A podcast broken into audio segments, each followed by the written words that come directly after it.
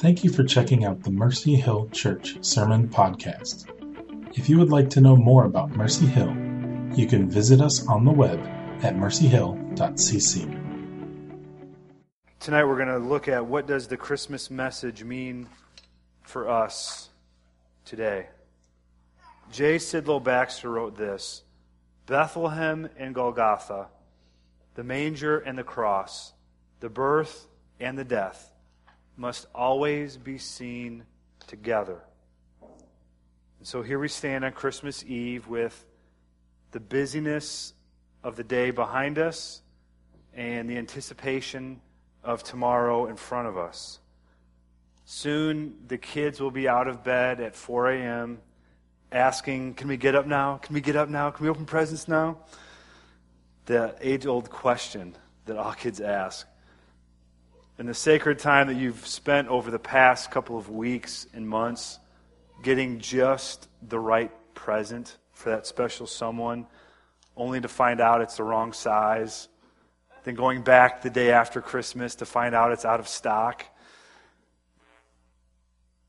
I remember when I was a kid, one of the one of the couple of the best presents I ever received. Um, one was this little toy plastic car. And by today's standards, it was it would be pretty lame. Had no whistles or bells or whatever. It had no lights. It didn't shoot things. It wasn't remote control. It wasn't even like you pull it back and go. You just you had to push it. Actually, you know, you had one of those things. And I remember just thinking it was so awesome because you could put a GI Joe guy inside of it, and it was like a real GI Joe thing. But it wasn't GI Joe. It was like the dollar store kind of, you know, toy. And then one one year I got a uh, a Legend of Zelda Nintendo game, and that was really sweet. Take a moment and just remember a gift that you received as a kid that meant something to you. Well, if you are a kid, remember something that you got recently. what was it? Think about it for a second. What was a gift you got as a kid that you really appreciated?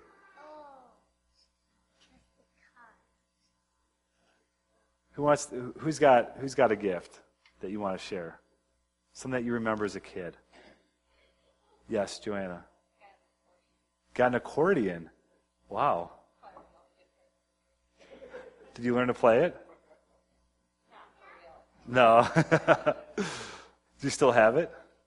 Okay. Who else? What about a gift that you got, you received as a kid? Yes.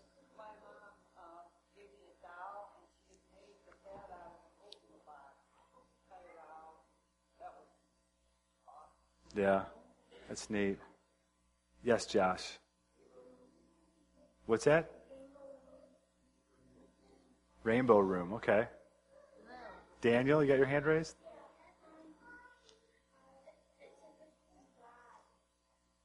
It's a gift from the Lord.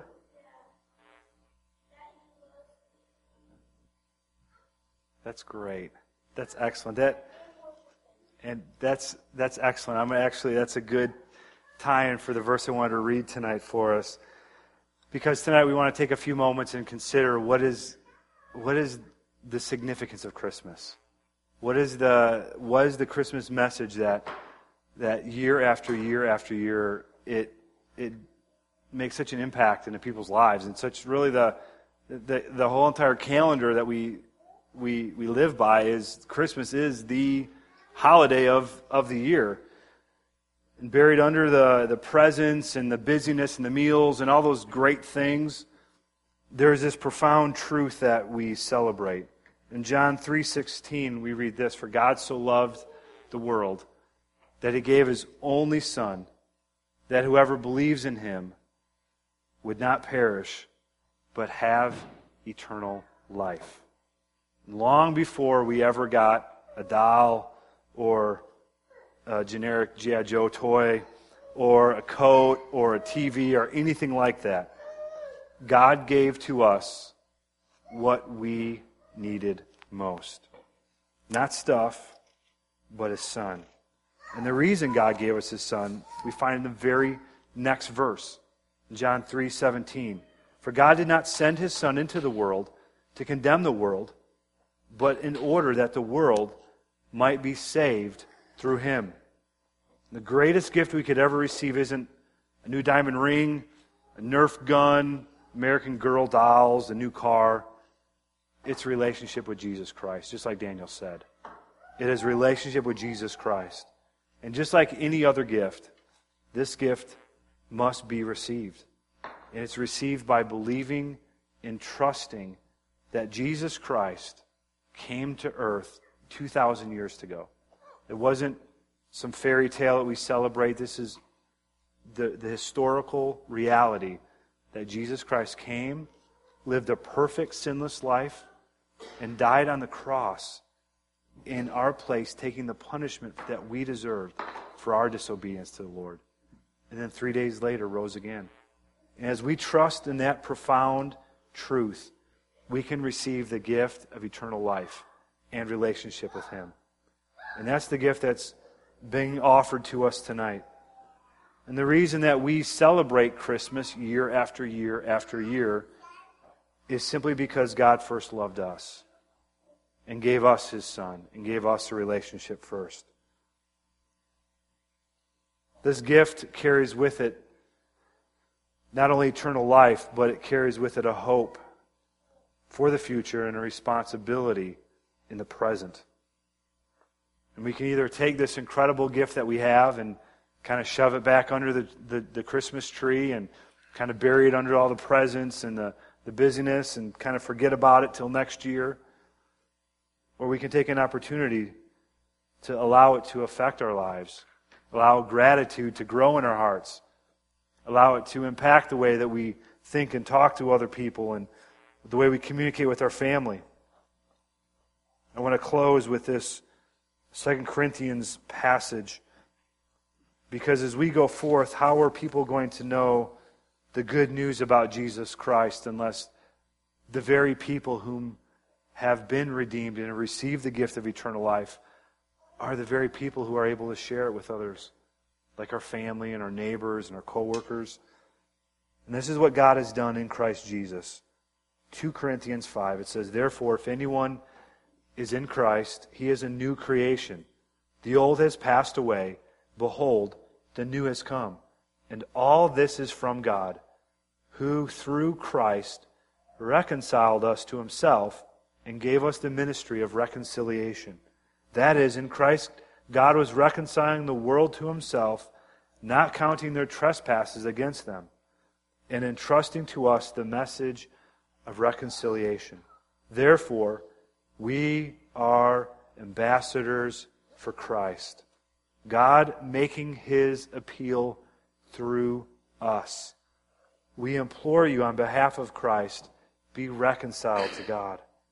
For our sake, he made him to be sin who knew no sin, so that in him we might become the righteousness of God.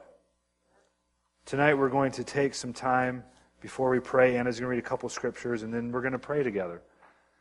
We're going to, we're going to spend some time praying for, um, for our family members and those who don't know Christ, and that we would be the lights of the world. But Anna's going to share a few scriptures with us to help us to really give that focus for carrying Jesus into our world.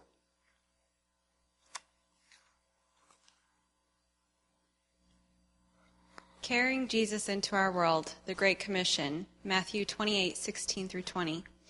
Now the eleven disciples went to Galilee, to the mountain to which Jesus had directed them. And when they saw him, they worshipped him, but some doubted. And Jesus came and said to them, All authority in heaven and on earth has been given to me. Go therefore and make disciples of all nations, baptizing them in the name of the Father and of the Son and of the Holy Spirit, teaching them to observe all that I have commanded you. And behold, I am with you always to the end of the age. Acts 1 4 through 5. And while staying with them, he ordered them not to depart from Jerusalem, but to wait for the promise of the Father, which, he said, You heard from me, for John baptized with water, but you will be baptized with the Holy Spirit not many days from now. Acts 1 8 through 11. But you will receive power when the Holy Spirit has come upon you, and you will be my witnesses in Jerusalem and in all Judea and Samaria, and to the end of the earth. And, we had se- and when he had said these things, as they were looking on, he was lifted up, and a cloud took him out of their sight. And while they were gazing into heaven as he went, behold, two men stood by them in white robes, and said, Men of Galilee, why do you stand looking into heaven? This Jesus, who was taken up from you into heaven, will come in the same way as you saw him go into heaven. Tonight, the gift of Jesus Christ in our lives for us to for us to pray together. And so we're going to take a few minutes and I'm going to ask us to gather together as as families and as people who have come here, gather together and we're going to pray for three things. We're going to pray for strength to focus on Jesus in this incredibly busy season. We're going to pray for those who do not know Christ, who need to know the hope that we have as His believers. And we're going to pray for opportunity to be the lights in the world. That no matter what happens in the next 24 hours or for the next 365 days, that we would be the light in the hope for people who need to know Jesus Christ so bad. So let's stand. I know it's kind of awkward with the pews, but don't don't feel awkward in doing this. We're going to play some music, and we're going to um, take a few moments to pray together, and then we're going to sing "O Holy Night." So let's let's gather together and pray for those three things. I think we might have a slide with this. Pray for strength to focus on Christ. Pray for those who do not know Christ, and then pray for the opportunity to be lights in the world.